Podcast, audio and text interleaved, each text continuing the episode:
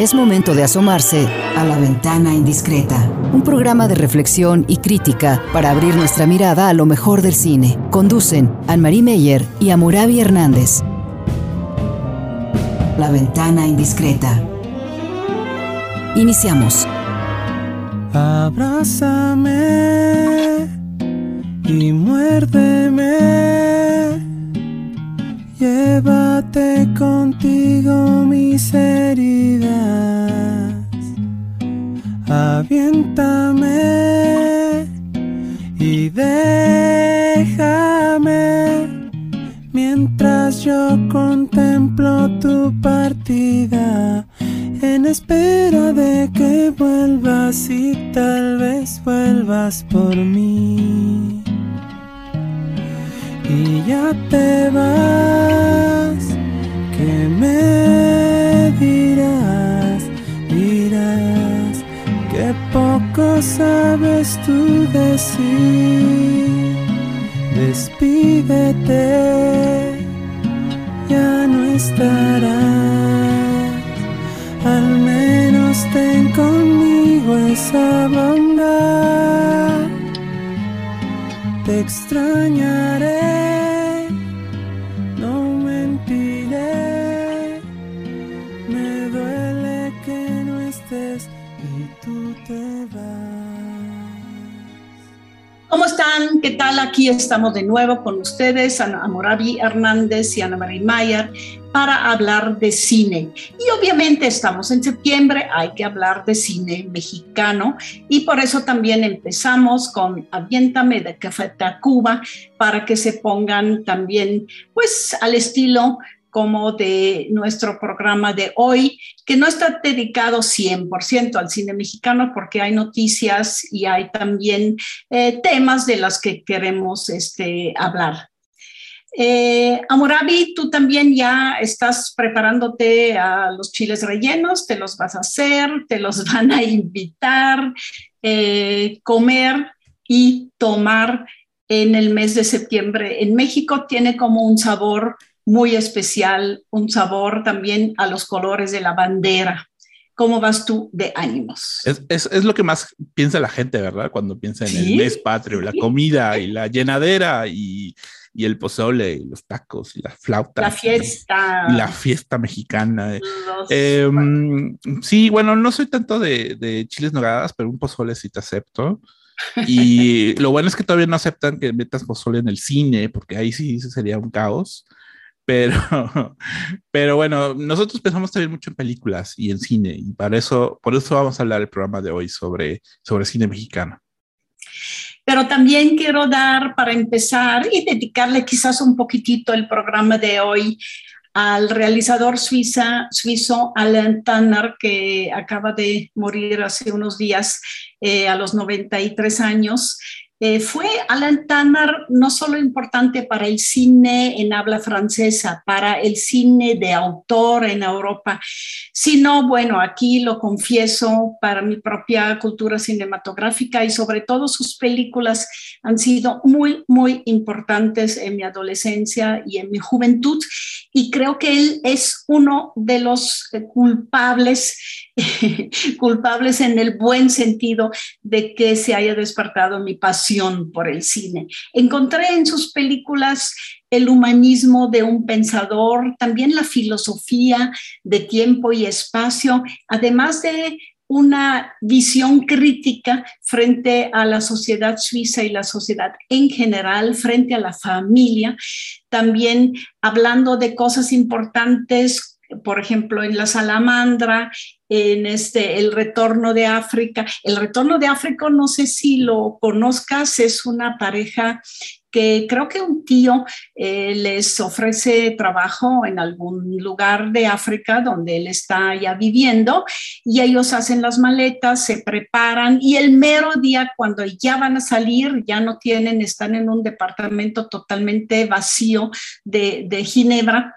debajo del techo y les llega una carta del tío que siempre no vayan, que porque el trabajo pues no, este, no, lo, no, este, no los puede recibir y que entonces no tienen cómo vivir en África y ahí están los próximos días viviendo entre sus maletas ya hechas y pensando, ¿y ahora qué hacemos con nuestro futuro? Otra película de él también que, que fue importantísima fue Jonás que, tendrá 25 años en el año 2000 y justo en el año 2000 hizo otra sobre Jonás, porque en esos 25 años pasaron muchísimas cosas, ¿no? También. En la Ciudad Blanca, eh, que hizo con Bruno Gans, que es un homenaje a Lisboa, y luego eh, empezó a trabajar mucho con una actriz, Miriam Messier, incluso él, un poquitito como Jaime Humberto Hermosillo, empezó a hacer guiones también junto a sus actores, hizo con ella tres o cuatro películas donde ella incluso improvisaba o escribía el guion. Eh, yo Alan Tanner lo vi en una gran este, homenaje y conferencia de prensa en Locarno, ahí este, más o menos estuve cerca de él y hasta pudimos hablar un poquitito entre él y yo. Eh, en el 2004 eh, fue su última película, Paul s'en va, Paul se va, y es como si hubiera dicho Alain se va, porque se despidió de la realización de cine Ahí le preguntamos por qué, que él todavía tenía mucho que decir después del año 2004 y él decía no.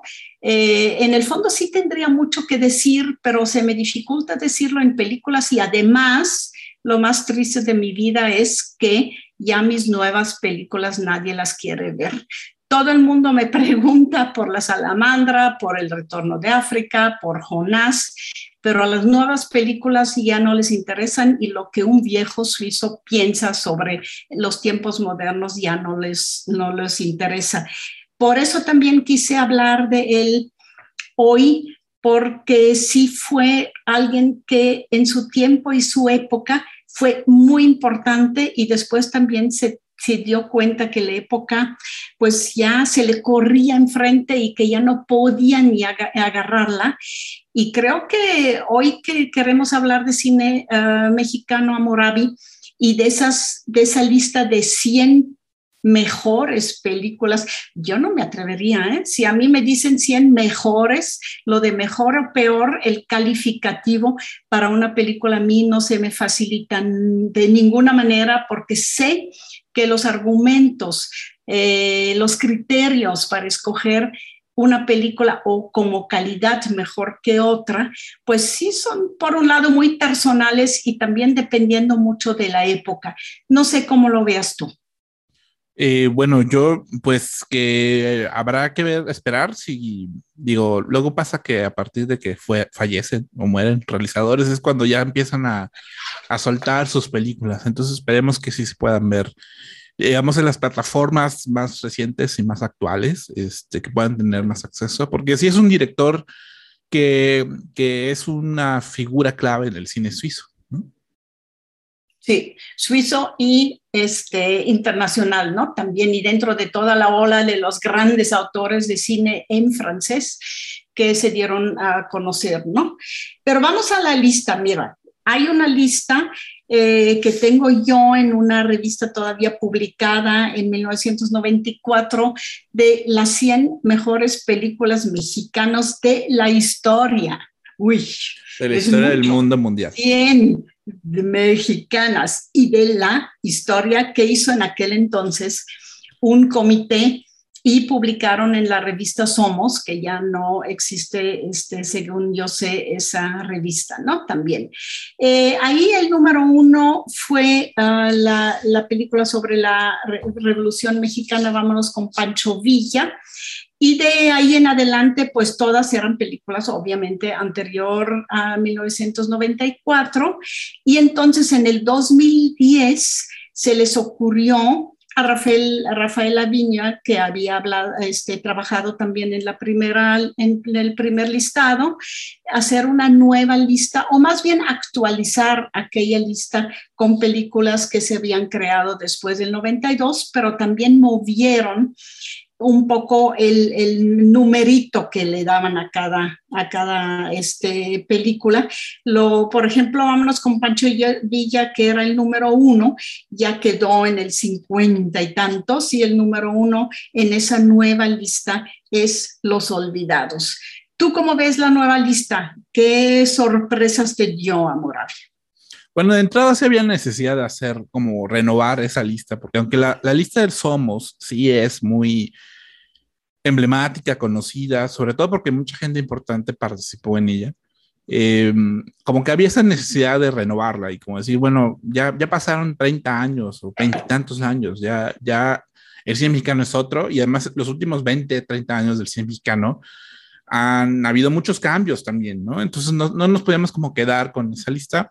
Eh, y entonces, eh, bueno, un, un, sitio web que se llama Sector Cine, que curiosamente tampoco ya no existe, al igual que somos, decidió hacer esta convocatoria con nuevos críticos, con críticos más jóvenes. Yo decía, creo que ninguno de ellos tiene menos de 40 años, con excepción de Rafael Aviña, ¿no?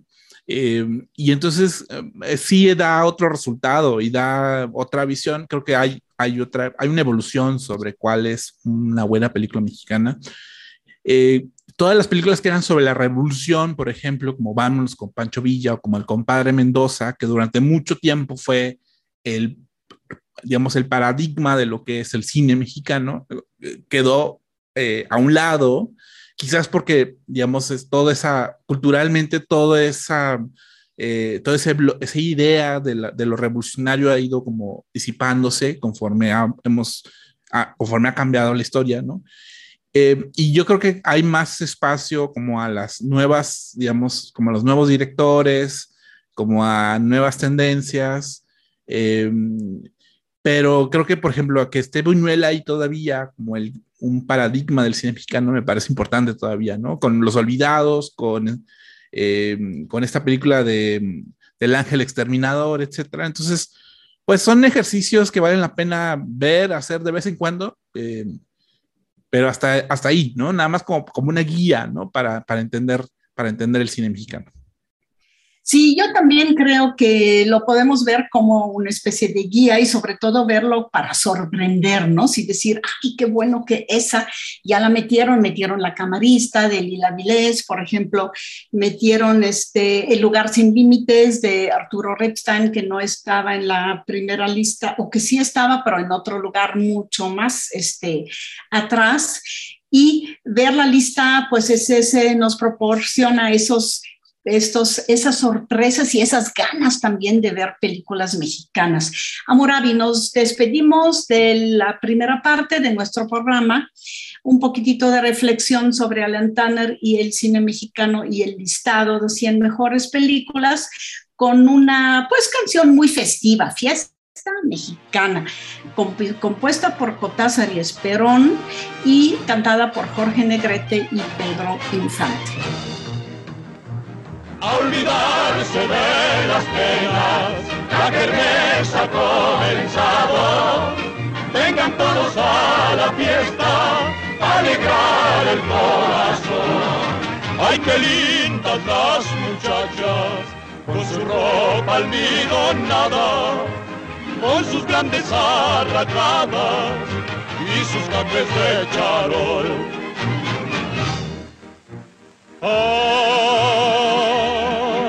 Cuántos puestos tenía mi horchata. Con el frescor de sus aguas de Jamaica y de limón. Ay, de melón y de fresa, del más sabroso tepachi, de coloradas sandías, pero ya de piña. Seguimos hablando de cine en la ventana indiscreta. Es momento de asomarse a la ventana indiscreta.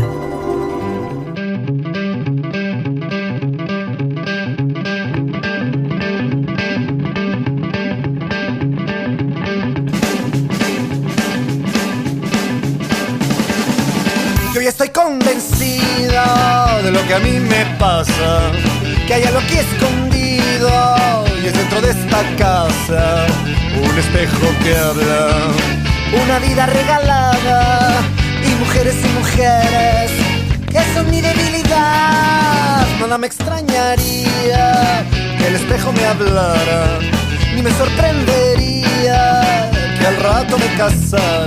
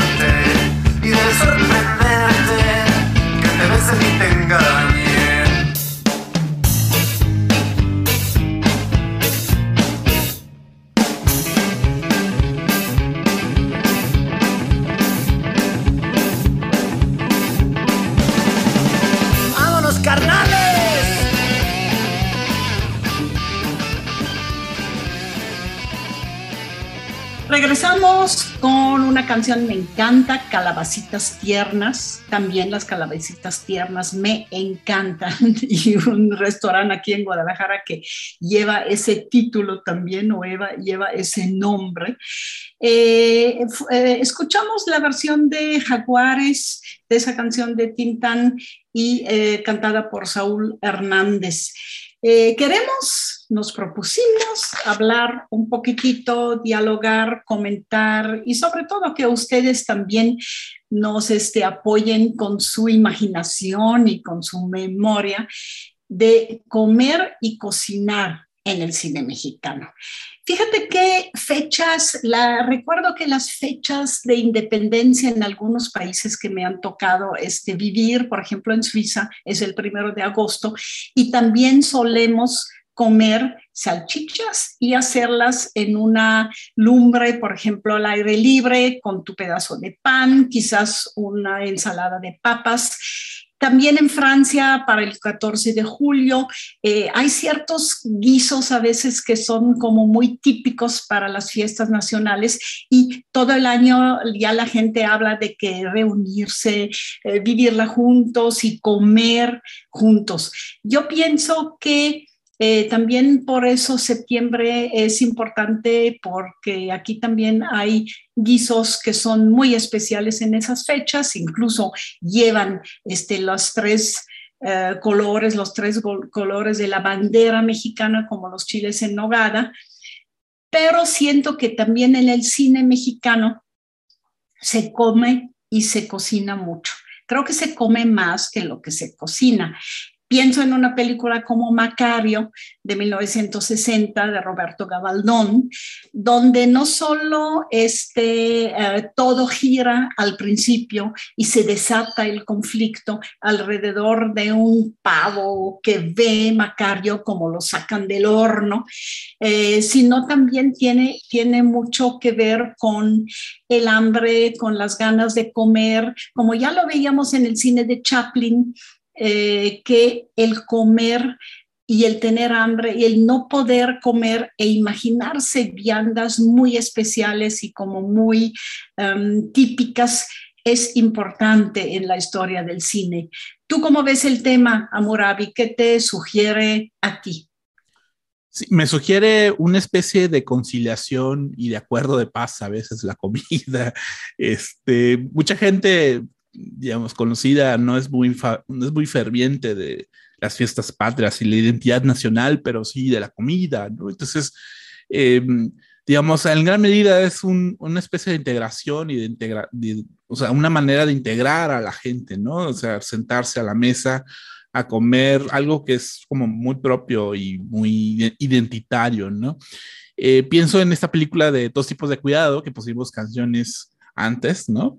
en, el, en, el, en, el, segmento anterior, donde, digamos, después de todos los suburbios y los conflictos y las peleas entre los personajes, eh, cuando finalmente se ponen de acuerdo y cuando finalmente hay paz en esa relación entre esos dos amigos que, que hay, hay desacuerdos entre ellos, eh, digamos, la manera de celebrarlo y la manera de mostrar esa unión es a partir de una comida, ¿no? O sea, de una comidera, y este, de una fiesta mexicana, que es con la que termina y concluye la película, ¿no? Es decir, hay, hay una especie de, digamos, de ritual, digamos, que es muy cinematográfico, porque, digamos, permite que haya muchos personajes, permite que haya como muchos props, muchos elementos, permite que haya música y baile, ¿no? Entonces, realmente es un, es un, un pretexto para, para, digamos, para, pues, digamos, la unión, ¿no? La unión entre todos los personajes. Por eso es como muy importante la, la figura, digamos, de la comida, del, del, sentarse y de reunirse a comer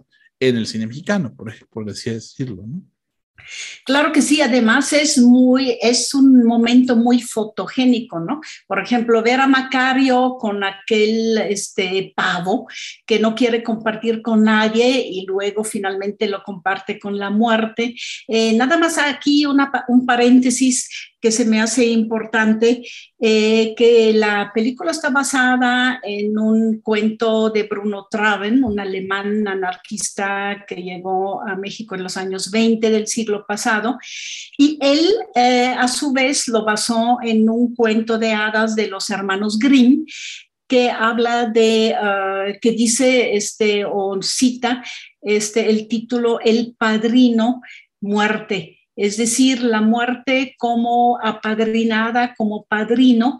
Después Bruno Traban en el cuento e inventa lo del pavo, porque ya estaba en México y se dejó influenciar por la comida mexicana. Y entonces el pavo juega un papel muy importante en Macario. Y luego también en Buñuel, por ejemplo, recuerdo que muchas de sus películas que tienen que ver con la burguesía, como El Ángel Exterminador, como este, uh, el, encanto, el, el, encanto de la burguesía, el discreto encanto de la burguesía, o hasta en Viridiana, la última cena finalmente es la puesta en escena y la puesta en cámara de un gran comelitón en, uh, en Viridiana, por ejemplo, que después este, termina en caos. En grandes autores, en Fellini siempre fue importante también y en el cine mexicano yo creo que casi más todavía la presencia de comer juntos, festejar juntos y eso como escenas y secuencias importantes en la película, donde además de la armonía de comer juntos, también eh, el hecho, la actividad de comer juntos desata a veces muchas confrontaciones y muchas competencias entre los comensales también. Sí, yo creo que podemos hablar de cómo hago para chocolate, por ejemplo, ¿no? En donde sí, efectivamente, digamos, la historia es de una mujer que está como dando seguimiento a un recetario, ¿no? Y, y como hay una especie de, digamos, eh, de, de, exposición de las frustraciones que ella está viviendo como mujer en ese entorno represivo, machista en el que se encuentra, ¿no?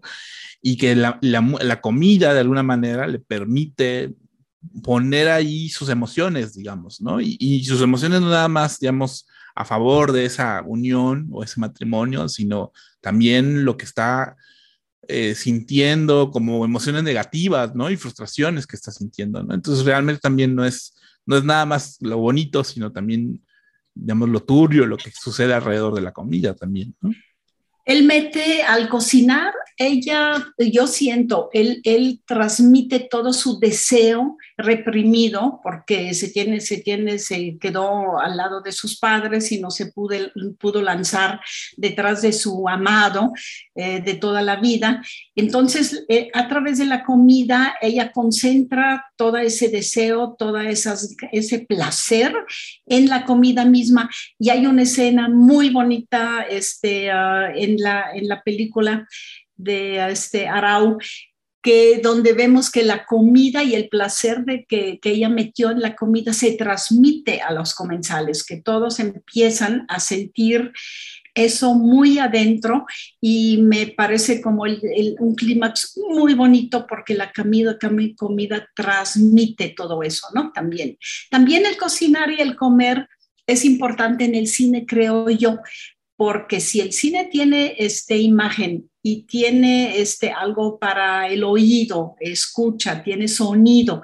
Lo que no transmite son olores y sabores. Entonces, a través de la cámara que toma el pavo de Macario, que toma los chiles de nogada de, como agua para chocolate, eh, te despierta el, gusto y te, despierta también la memoria de ciertos perfumes y olores eh, que hemos vivido y que conocemos, ¿no? Entonces yo creo que eso es importante también porque la emoción del espectador finalmente también pasa por los olores y, la, y los sabores.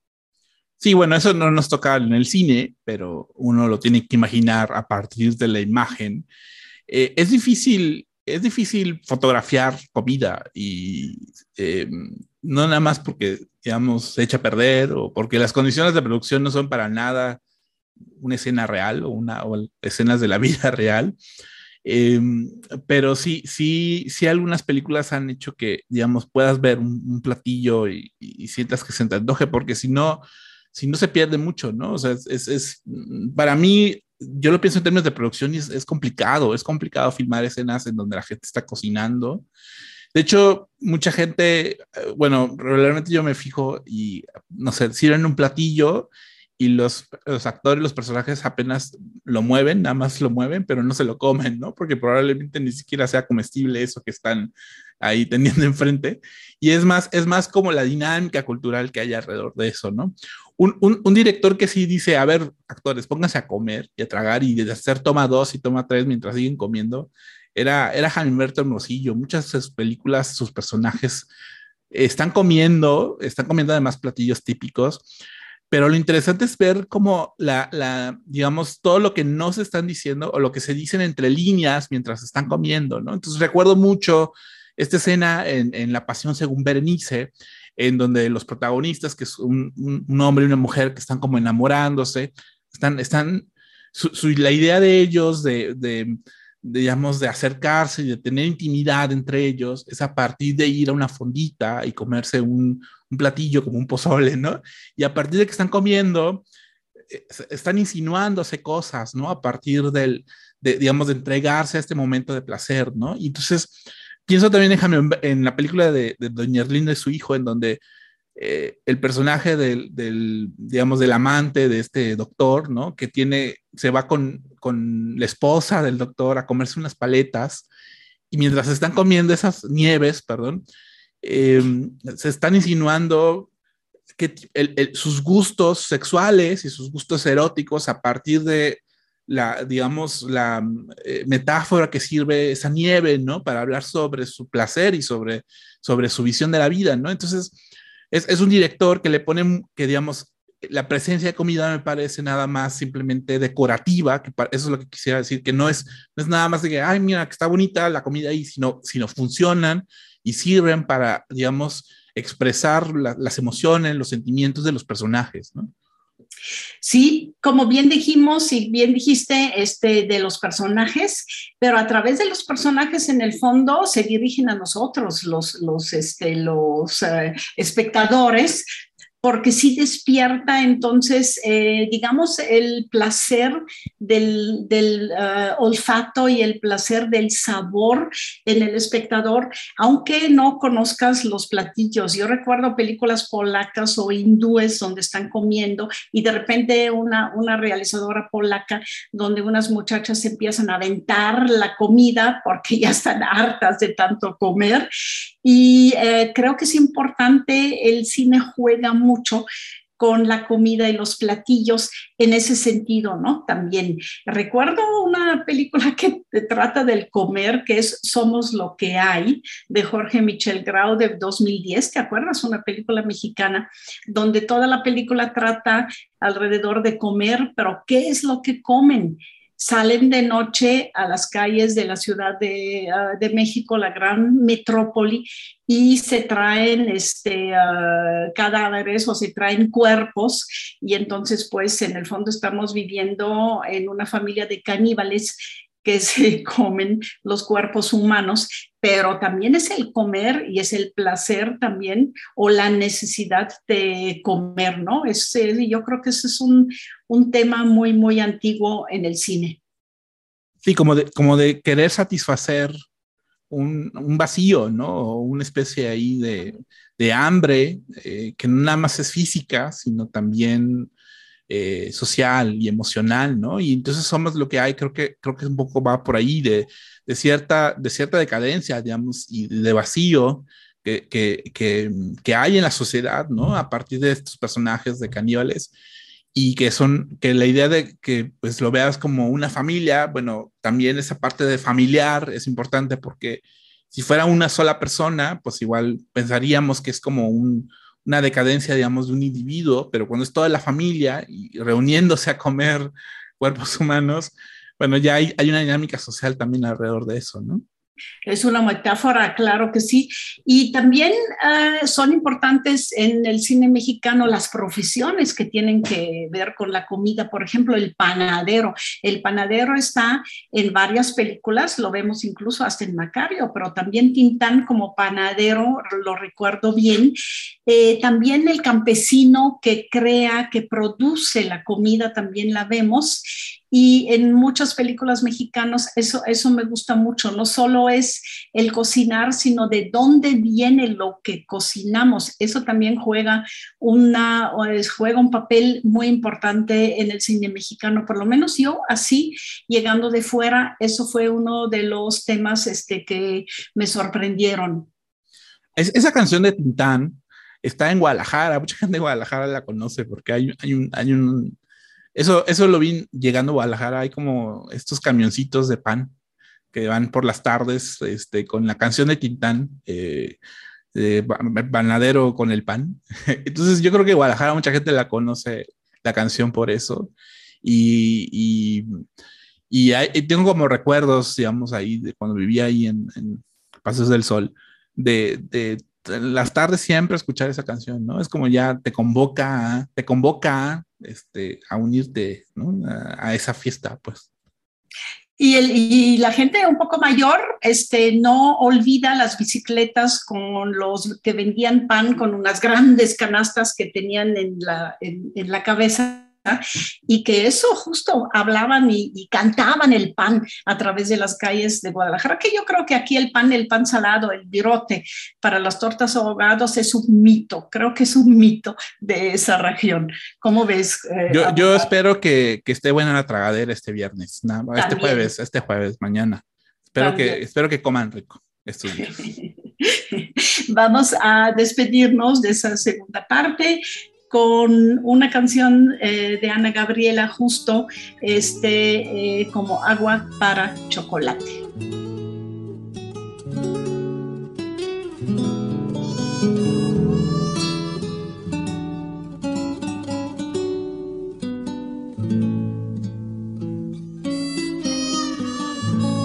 Van diez días que no te apareces que solita me duermo sin ti. Y hace mucho que solo amanece. Este cuerpo que no te mereces y que no llorará más por ti. Me cansé de extrañarte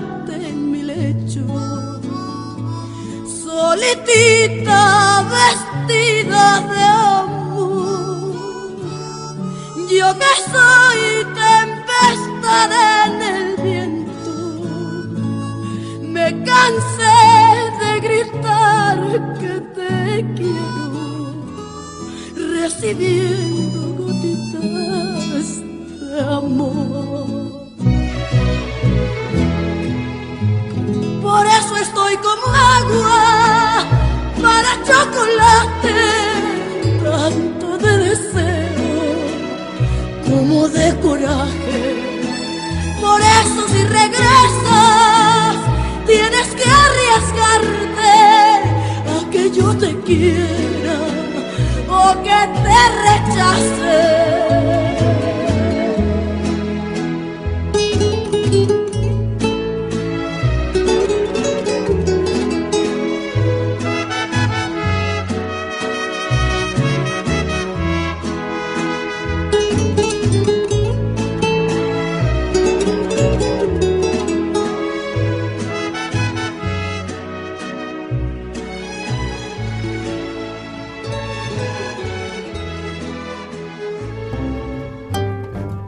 La ventana indiscreta.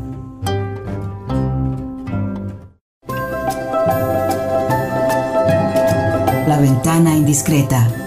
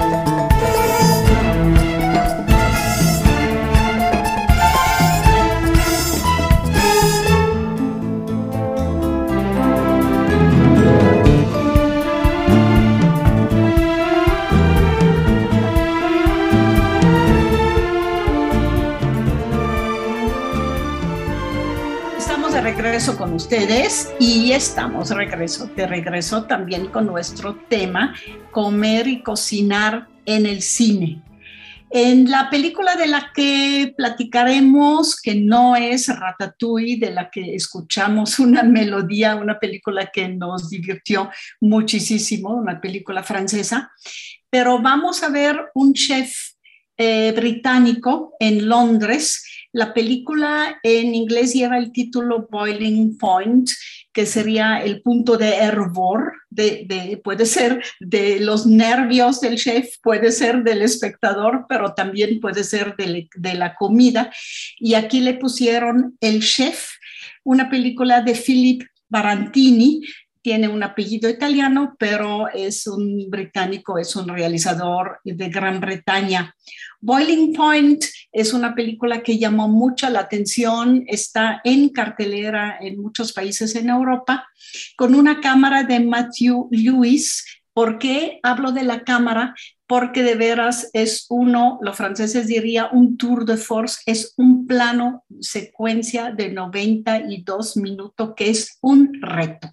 Un reto, imagínense, no solo con tantos actores, tantos personajes que tiene la película, sino también encerrados en un espacio que comparte la cocina y la barra con la sala ya con los clientes de un restaurante de lujo en Londres, hacer un plano secuencia de 92 minutos en un espacio relativamente pequeño, con tantos actores como tiene la película, es un reto. Lo interesante que me pasó a Murabi es que se me olvidó a los cinco minutos que era un plano secuencia. Te jala, te mete a ese ambiente, sigue al personaje y uno se, uno se mete totalmente como thriller adentro de todas las historias que suceden ahí, con varios puntos de quiebre, con un suspenso que a veces baja tantito y luego vuelve a subir, también con una escalando todo el tiempo el suspenso en la película. Aquí es un plano secuencia un poco diferente que lo que fue Victoria, que lo que fue La soga de Hitchcock, que lo que fue La tarea de Jaime Humberto Hermosillo, porque el plano secuencia mismo es finalmente la gran curva de suspenso que nos lleva a compartir el estrés, yo sí diría el estrés eh, y la histeria, ¿no? Sobre la que eh, trata un poco la película El Chef. El estrés de los personajes, pero también el estrés del espectador, ¿no? De estar viendo situación tras situación, tras conflicto, eh, de manera como tan intensa, eh, que lleva finalmente a los personajes a una especie de catarsis, de, punto de ebullición en donde ya terminan eh, hartos de esa situación, ¿no?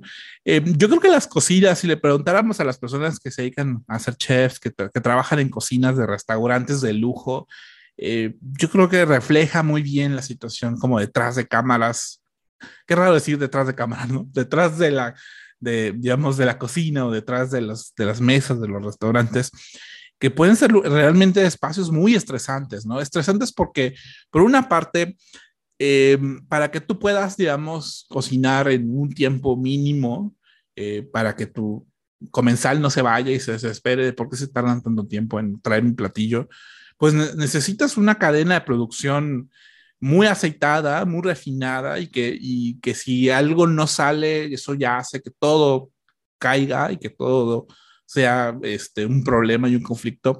Estrés porque, digamos, el, los parámetros de evaluación, de hecho la película empieza con una especie de, digamos, de evaluación de, de, de que realmente la cocina cumpla con ciertos requisitos, ¿no? Y que el fuego tenga que estar en una temperatura exacta, que las, los cocineros no se laven las manos en tal eh, fregadero, sino en otro, ¿no? Eh, es, esos, esos parámetros son a veces tan precisos, tan necesarios que también se vuelven estresantes, pero también la relación con los comensales, que a veces no son muchas veces conocedores de la cocina, ¿no? y entonces eso hace que, que todo, digamos, un, trabajo muy esquemático, muy, muy de cadena, con personas que pueden ser muy desesperantes, es una mala combinación, digamos, y eso lleva a los personajes a que caigan en una situación justamente de punto de ebullición. Me gusta mucho el título en inglés, Boiling Point, ¿no? Este, ya, como un punto donde ya la gente termina harto de eso, ¿no?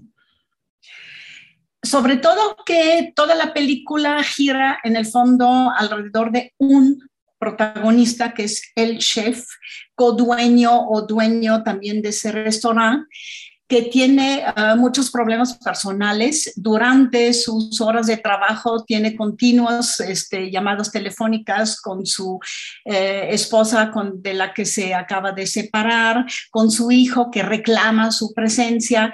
Eh, tiene también, como ve, ya vemos, tiene problemas de adicción y está sobre todo sometido una presión de todas partes, a una presión de todo el equipo, que es grande, es un equipo de como 15 personas este, que trabaja en la cocina, en la barra de ensaladas, en las bebidas, también como recepcionista en el restaurante mismo, y luego también con sus estrechos colaboradores, una mujer Carly, de nombre Carly, que es en el fondo su mano derecha, que casi casi está eh, al tanto de todo lo que, lo que pasa. Hay que decirte también que en el fondo el espacio es importante porque la cocina es visible, es decir, desde donde están sentados los comensales, no hay una puerta, sino que está una barra y parte de los, eh, de los alimentos se hace detrás de esa barra, es decir, que todo eso es visible, como aquí en unas taquerías en Guadalajara también, pero ahí imagínense una gran cocina de un restaurante de lujo.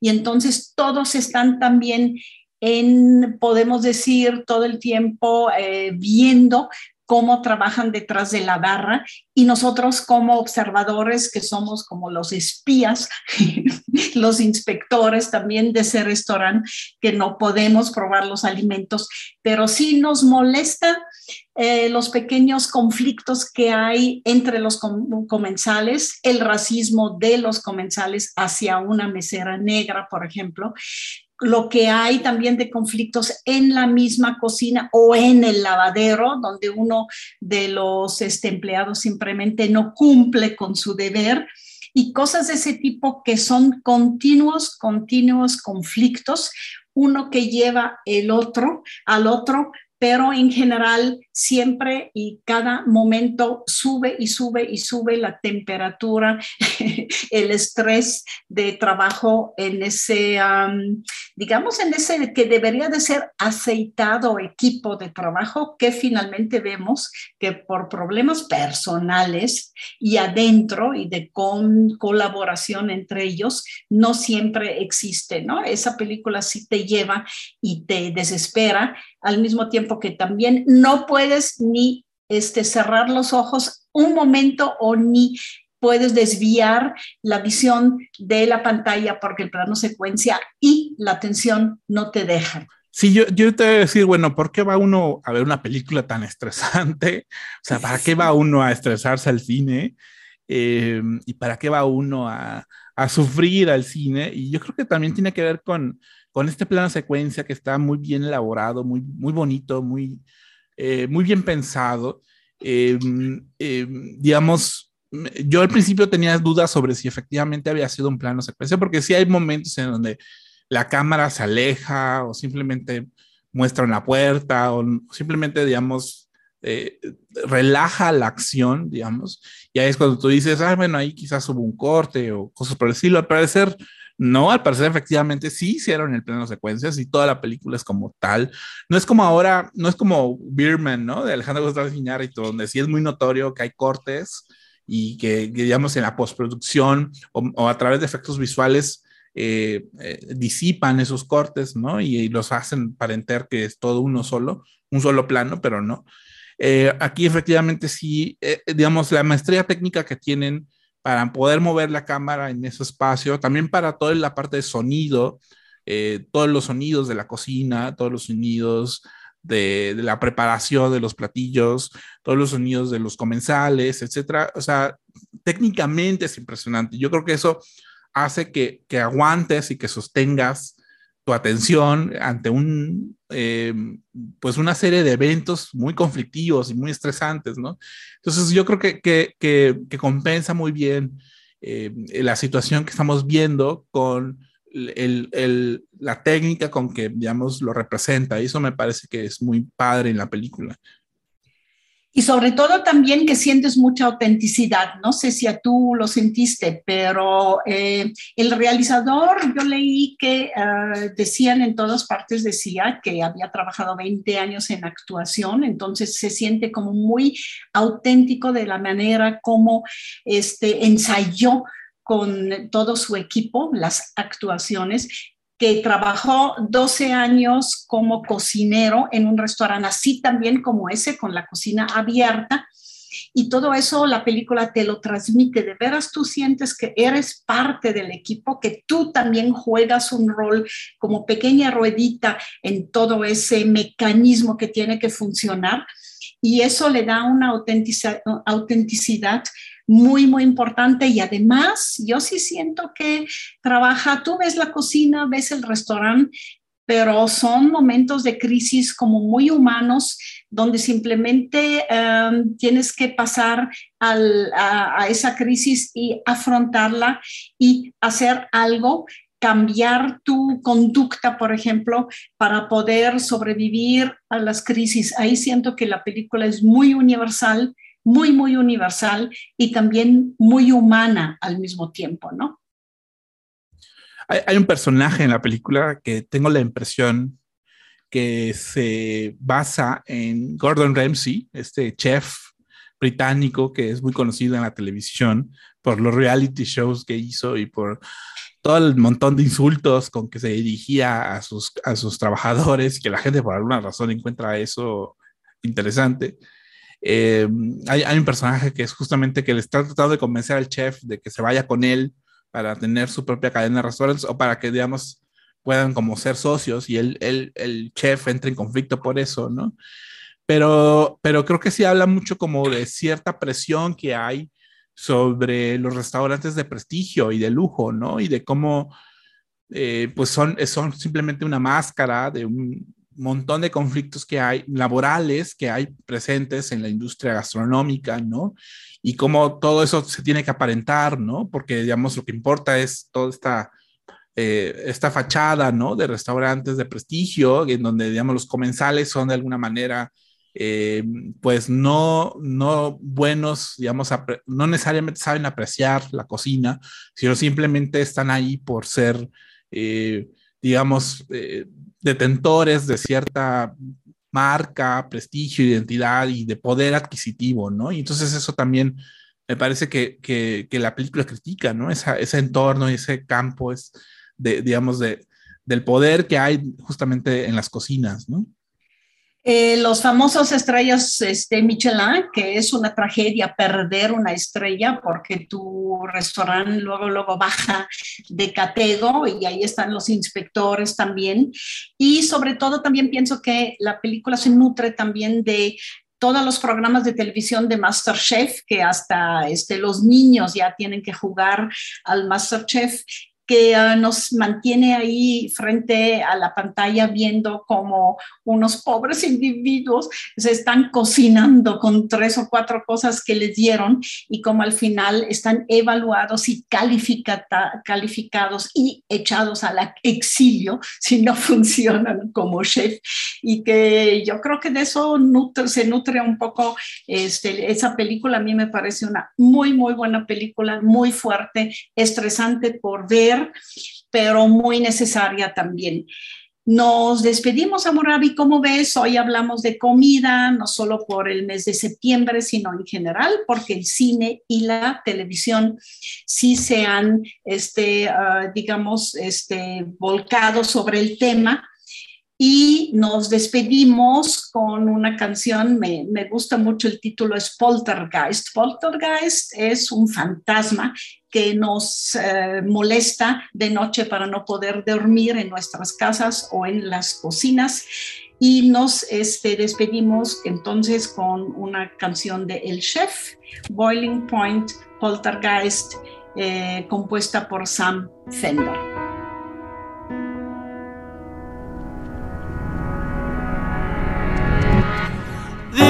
Is where I make my stand.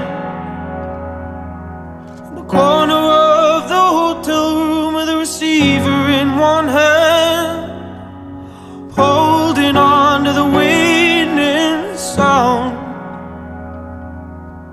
of a crackled voice on a dodgy line with a stomach full of piss cheap wine. It's one last drink to sink with you for these fuckers run me through.